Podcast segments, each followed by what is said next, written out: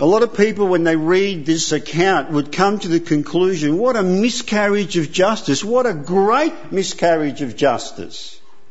And it is. Absolutely. Can you think of a great miscarriage of justice that's ever been, been perpetrated that we're aware of? I think of Lindy Chamberlain.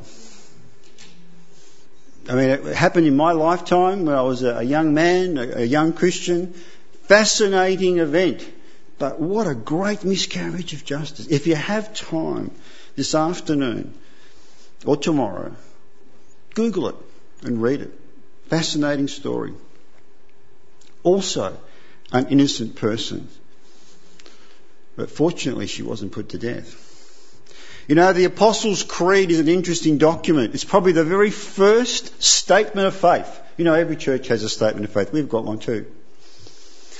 And it's, and it's so concise what it says.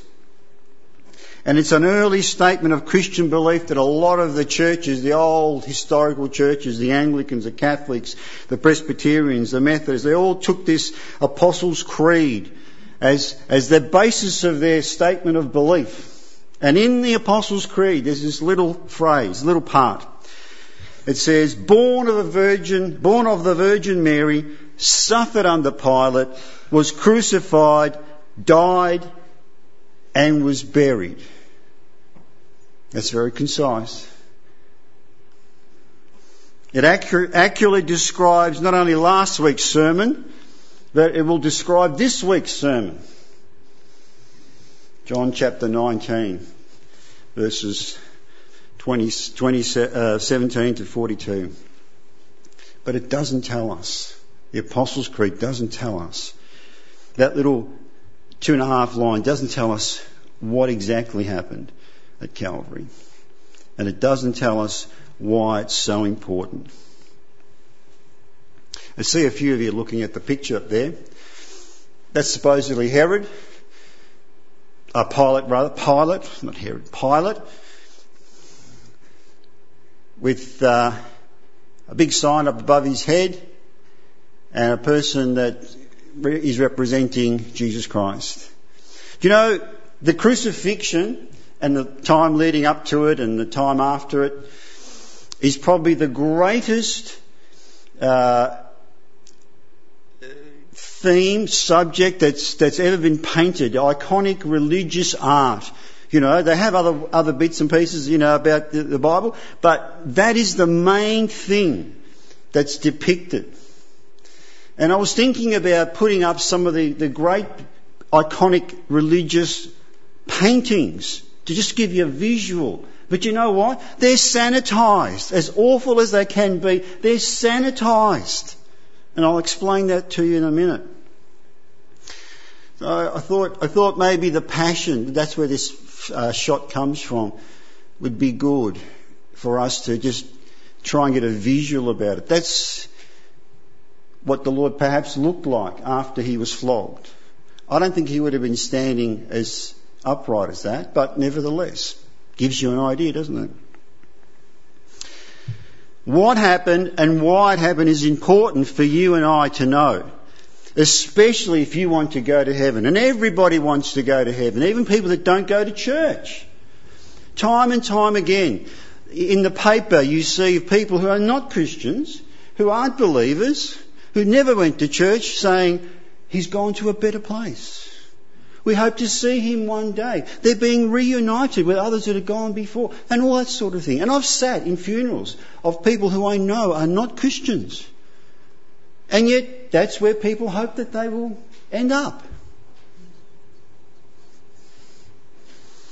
I also want us to, in particular, understand what it means.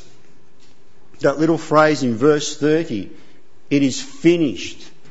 And thank you for the music team for helping me to focus our attention on that by, by putting that little uh, last uh, song together like that. I really appreciate it.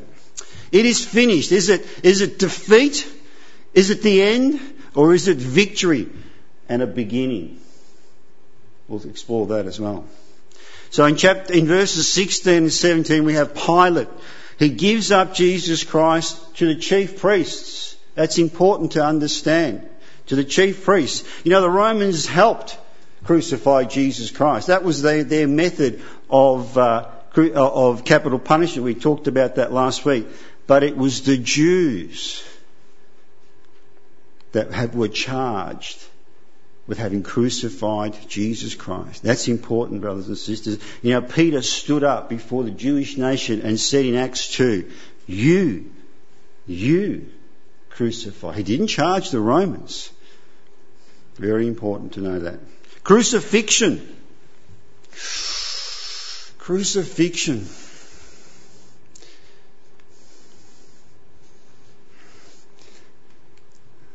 I don't know about you, I find those images distressing. I really do. I shared with you last week what I, what, uh, what I thought of the Passion. Crucifixion. You know, I know it's a film, but that actually happened. Not just to the man called Jesus Christ, but to thousands upon thousands upon thousands of people.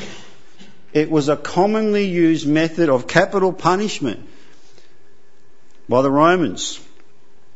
Crucifixion was the cruelest way to put someone to death, but it was also the most shameful way. A man called Cicero, you may have heard of him, lived before Jesus, BC 43 and, he, and uh, he, died in 43 and he was about 63 years of age. He was a Roman statesman, a lawyer, a philosopher and he's studied even today and he's often quoted today in philosophical books and things like that. Here's what he said about crucifixion and he saw it. It was used in his lifetime. He said, it is the most cruel and shameful of all punishments let it never come near the body of a Roman citizen, nay, nor even near his thoughts or eyes or ears. It was so awful that this man was hoping that no Roman citizen would even see it, let alone experience it. Did you know that the Romans never crucified their own people? It was extremely, extremely rare. Occasionally a traitor, perhaps. But they had a law. The Romans had a law that said you could not crucify a Roman citizen. That's how bad it was. Even if you committed the same crimes as a person that was crucified, it didn't matter. We're not doing it to our own. It was used, by, chief, it was, uh, sorry, originated with the Medes and the Persians, but the chief practitioners, the people that became famous for crucifixion were the Romans. They used it for an awful long time. Great empire. Long time it lasted. That's how they, they dealt with capital punishment. It was used for the lowest of criminals, for the slaves, degraded persons, political rebels, for people that cause insurrection, especially in occupied lands. You know, when they conquered, like the Middle East, like Israel. And usually, a flogging was uh, uh, endured by the, uh, the person condemned on the cro- uh, uh, to be crucified. When I was a young believer, I used to go to a bookshop in Reservoir run by Ron Tibby. Good man, Ron. He's still alive, but the bookshop's gone. Christian bookshop it was. And he, he we got to know each other and he, uh, he let me buy books, uh, take them home and pay them off. I love that man. And there was a set of Pictorial Biblical Encyclopedia, five volumes. It was $250 reduced. And I would go every week and just, you know, covet it. Anyway, Ron saw, saw it one day and said, why don't you take it home, Rev? I can't afford it. I was a young man, young family. We bought a renovator's delight, uh, and Pauline wasn't working. You know, money was tight. $250 is a lot of money in those days. Anyway, I took it home. And that's where I got to understand why crucifixion is a shameful death. One of the things I looked up in that encyclopedia was crucifixion. And it told me what it was like, how it happened, all those, a lot of the facts you have here this morning, heard this morning, come, came from, comes from this encyclopedic novel, uh, volume. But it said something that I never knew before. And when I learnt it, I was shocked. And it still bothers me today. All the people that were crucified on a cross were naked. Naked. you think about that. You know, somebody accidentally comes into the bathroom, oh, naked. Jesus Christ on the cross. I haven't seen a painting or a picture like that. They're not 100% accurate, are they? What did Cicero say? The most cruel and shameful death of all punishments. Behold the man on the cross. We get down to the next part where it says, carrying his own cross. And it was customary for the criminal to carry his cross to the place uh, of execution. At the very least, the, the cross beam. If not the whole cross, the cross Now, Golgotha, we read there that's where the place was, where the, this uh, event was going to take place, this execution, was approximately 1.6 kilometres or a mile from the palace where, you know, Pilate was holding up that sign. 1.6 kilometres after you've been flogged and beaten and probably didn't sleep that night. That's a heavy wooden cross, isn't it? Hmm. Doesn't tell us in John here in this occasion that we read, but in the three other Gospels it says Simon the Cyrene was, uh, I guess, forced, I think it is, uh, when you look at it, uh, forced to help the Lord Jesus carry the cross. I think the Lord had to carry the full cross, not, not necessarily just the crossbeam. Otherwise, he wouldn't have probably needed help. I don't know. But just think about that carrying something as heavy as that for 1.6 kilometres. You know, I, have carried heavy things, you know, I still carry heavy things.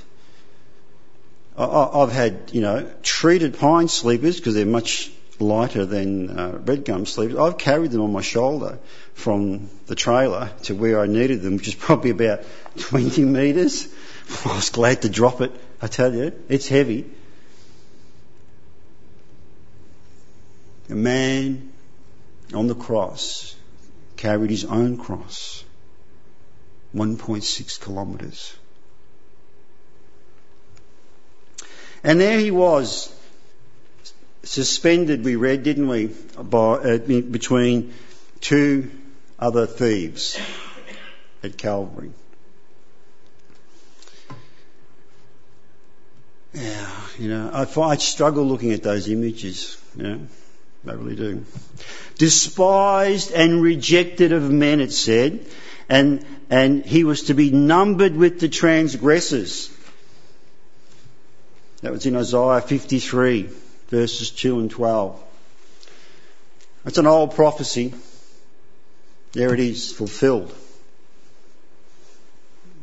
fulfilled in Jesus Christ. Most Roman executions would have had a centurion in charge, you know, not just this one, any execution. A centurion was in charge and usually at least minimum of four um, four soldiers would be with him. That's what the historians tell us. This one maybe more because it was a, it was a Passover time, lot bigger crowd, very, very public event, you know, a lot of interest as we looked at last week you know. So we had a centurion and four soldiers, soldiers at the, at the cross.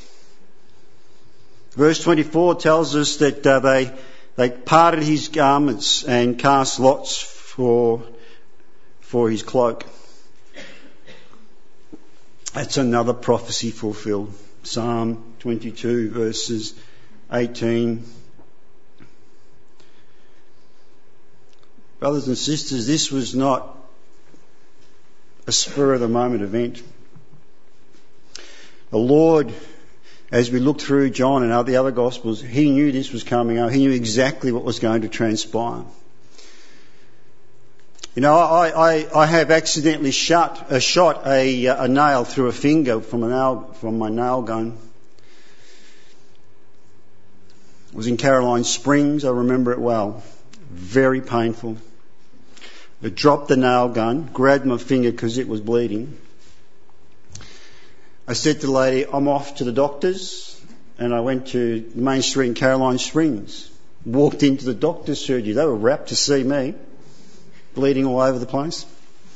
Very painful it was. I think I sat for about a minute before they called me in. Now they, they looked at it. They couldn't do anything. They put a stitch in it, this huge bandage on it. They gave me some a shot of uh, Narcan or one of those anaesthetic things. Eased the pain a little bit. Went back to the job, packed up, went home. Had the rest of the week off. A little nail it was. Believe me, it was a little nail in my finger, which has recovered quite well.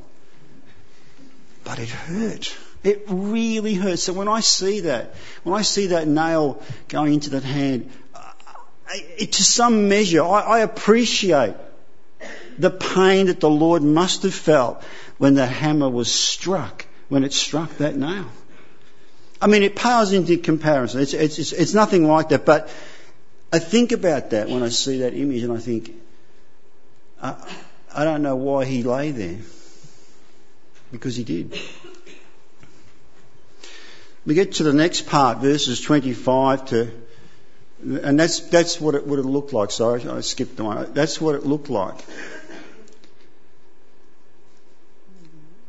I mean, you know, there would have been blood everywhere. Sweat, spittle. I don't know if that's an accurate representation, but I think it would be close. The man on the cross. We get to verses 25 and 27. Interesting passage that. We know Mary was there, the Lord's mother was there, but she said nothing. Ever thought about that? Have you ever thought about you mothers out there? What would you have been doing? Yeah, of course, you'd be upset and crying. But just think about this. She was watching all that transpired. Right from the word go. At any point, she could have yelled out, It's not true. He didn't do any of the miracles. He's not the Messiah. He never said he was the Son of God. She said nothing. Because it was all true. All those things were true. And she remembered what, what Simeon the, the prophet told her when she brought that little baby to the temple to dedicate it. She remembered the prophecies that he told her would be fulfilled.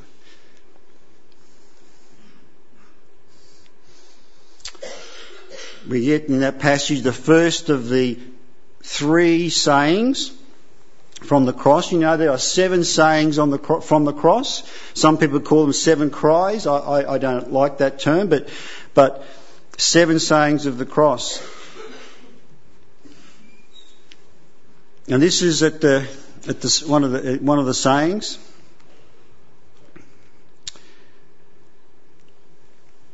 I, I don't know what it would have been like to watch this event, but Mary was there and she saw it.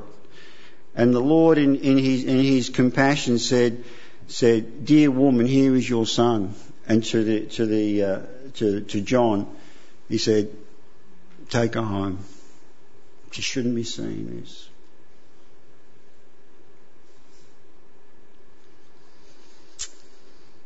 Verse 28. I thirst. I say he was thirsty, so what?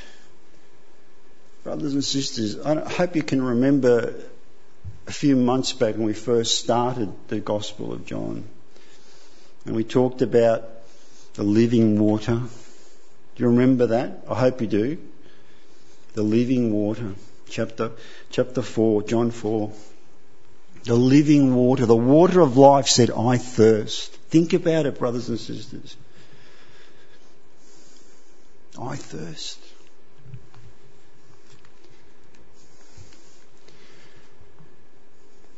I couldn't find a good picture of that from the Passion. So there's a, a represent, an artistic representation.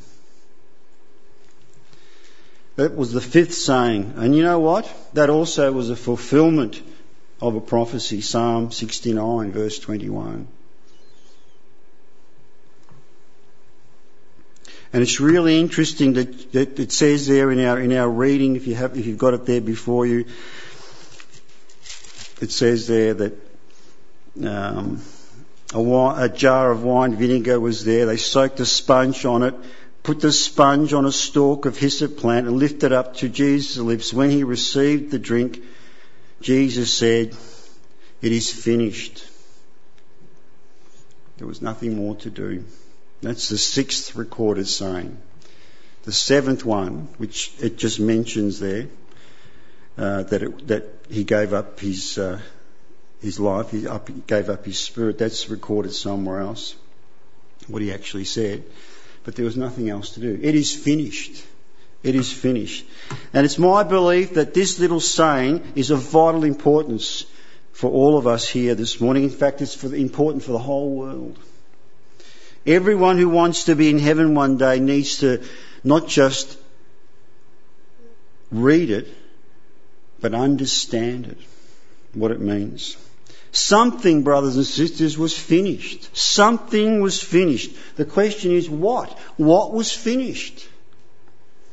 It's interesting that the Lord didn't say, Oh, I'm finished. It's the end of me. He didn't say that. What did he say? It is finished.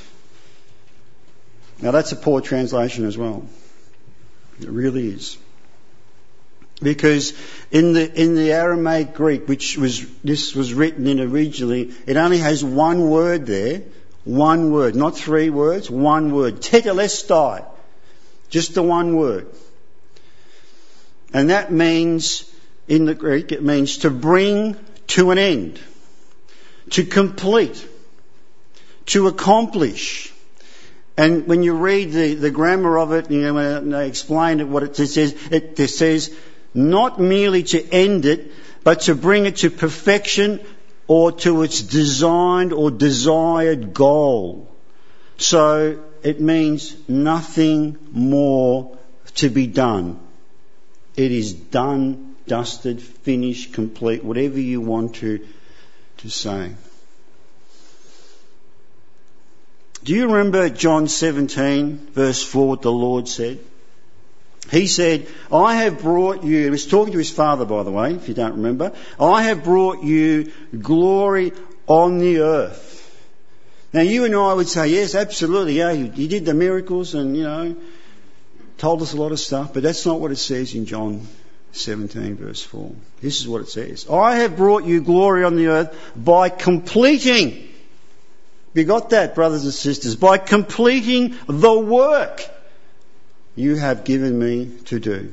This, this cross, this man on the cross glorified God by dying on the cross, by completing, finishing the work that God, that we talked about and remembered this morning, you know, that He could create the universe, the stars, the galaxies, human life, and this lady here went to Alaska and saw the pristine beauty of nature, the creation of God's hand. This is the work that God had given him to do. And he says, Tetelestai, it's finished. I've done it. It's complete. And God is glorified. God has never been glorified any more than that occasion. You know, we're not going to talk about Alaska when we get to heaven. We're not going to talk about the feeding of the 5,000 when we get to heaven. What's going to be the theme of heaven, of glory? The lamb that was slain on the cross. That's the biggest event for, as far as God is concerned. Nothing more to do. With, with that, he bowed his head and gave up his spirit. What was finished? The work the Father had given him to do. What was the work? What was the actual work? To die for you on the cross. To pay for your sins on the cross. To make righteous, make you righteous before God. To gain you acceptance by a holy God. And to reserve a place for you in heaven. You know, I can't sing the second verse of that last hymn. I just can't do it. When I first heard that that um, that song, I couldn't sing it. That's what, I'm going to read it to you again. I'm going to try and read it without. Uh, Behold the man upon the cross, my sin on his shoulders. My sin. Now I know I said it was all for you, but it was for me too. Ashamed I hear my mocking voice. Because when that was happening, I didn't believe. I didn't appreciate. And I didn't realise he was doing it for me. I hear my mocking voice call out among the scoffers. It was my sin that held him there until it was accomplished. His dying breath has brought me life. I know that it is finished. You know, sometimes we sing and we sing with joyful hearts, amen to that. Some of those words, some of those words are so deep, I can't sing them. I can't sing them. Behold the Lamb of, uh, behold the Lamb of God who takes away the sin of the world. Where have you heard that? At the start of John's Gospel. John chapter 1 verse 29. That's how John started the Gospel. Behold that word again. Behold the Lamb of God that takes away the sin of the world. Your sin, my sin. You know, my sin and your sin prevents us from being accepted by God. It prevents us from, from, uh, uh, puts us in a condemned position. You know, before a righteous God. It makes us unclean before a pure and holy God. It makes us be in a position where we are have to be punished for it. All these things John recorded in his gospel. It's all, it's in the, all the other gospels. It's, it's written by the apostles. It's written in the New Testament by other writers.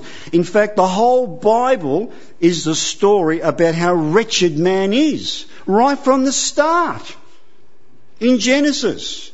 In a perfect environment, brothers and sisters. You know, no no, you know, gangs and no violence and no drugs and no nothing. Perfect environment. And Adam sins before God. And ever since then, God thought to himself, need to fix this, need to put this right. Behold, the man on the cross who put it right. Dying for you, dying for me. Paying your debt before God, paying my debt before God. Putting things right. The wrong, sorry, putting things right, the wrong things that I have committed. Now you may not like hearing this. Uh, you may not. You may have been offended by those images. I'm sorry about that. But it's the truth. The truth does that sometimes. The truth does offend. Sometimes the truth is hard to take. But it's still the truth.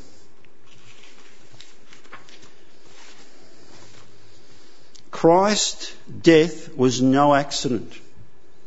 Not an accident, it was deliberate.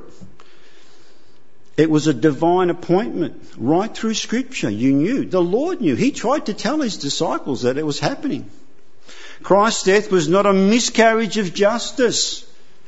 It wasn't. It brought justification to us, to all of us. Christ's death was not a mistake, brothers and sisters. It was planned by God. And it happened because we've seen all those things fulfilled, just like God planned it to happen. That's important. And this one, the last one, is the one that when I was writing this, uh, I struggled again. I struggled to write it down, and I was thinking about. I had to take a had to take a break, had to have a coffee, Christ's death was voluntary. He wasn't forced to do it. He wasn't forced. And it was an act and a display of love. Of love. Can you believe those scenes that you've been looking at? Does it look like love to you? But it was. He loved us. He loved me so much. He was willing to endure all that. Why? Because God did not want you and me to remain in our sin, to remain in a condemned state, to be headed for judgment, for punishment. He wanted us to be freed from the bondage of sin so we can live better lives, different lives, lives that are pleasing to God. And you cannot do it, and I cannot do it for myself. Somebody had to do it. Verses 36 and verse 37, two more prophecies fulfilled. Just by the way, not a bone of him was broken, and they looked upon the one they pierced. Verse, we come to the end of that passage there, and, and it comes to verses 41 and 42. They'd taken the Lord down from the cross, dead.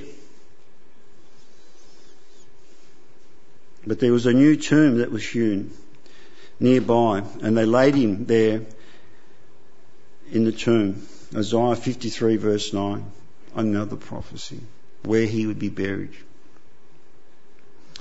And we finished that passage, we finished that little reading, well it was a long reading, but we finished that reading with these, these four words.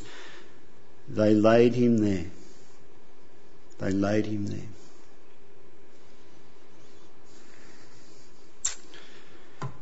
You know, that's where most people's lives would finish. All the great men and women of, of history. It ends with their death.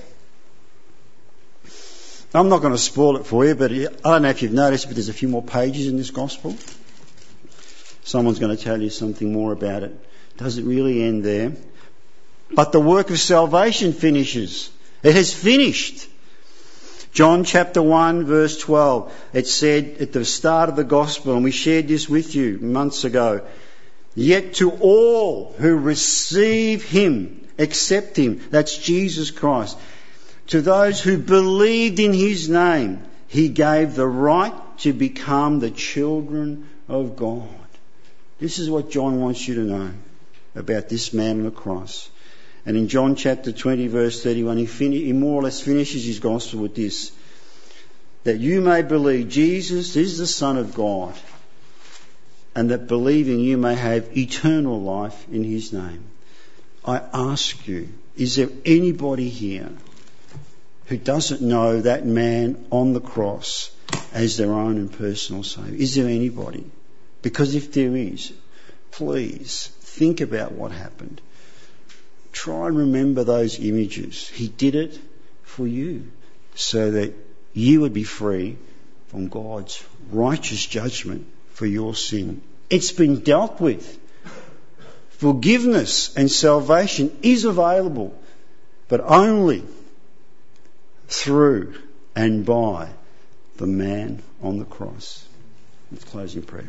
Father, we thank you this morning for the opportunity to just take a, a few minutes to think about that wonderful event. And it was wonderful, Father, for those who, who have been the recipients and the beneficiaries of that work. It is a wonderful event, but it was also awful. Does God love me? Look at Calvary. Absolutely.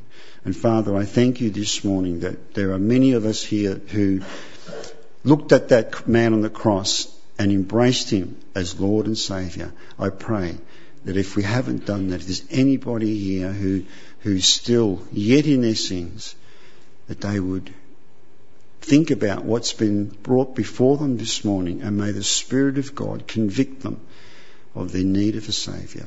Your Son, Jesus Christ. Amen.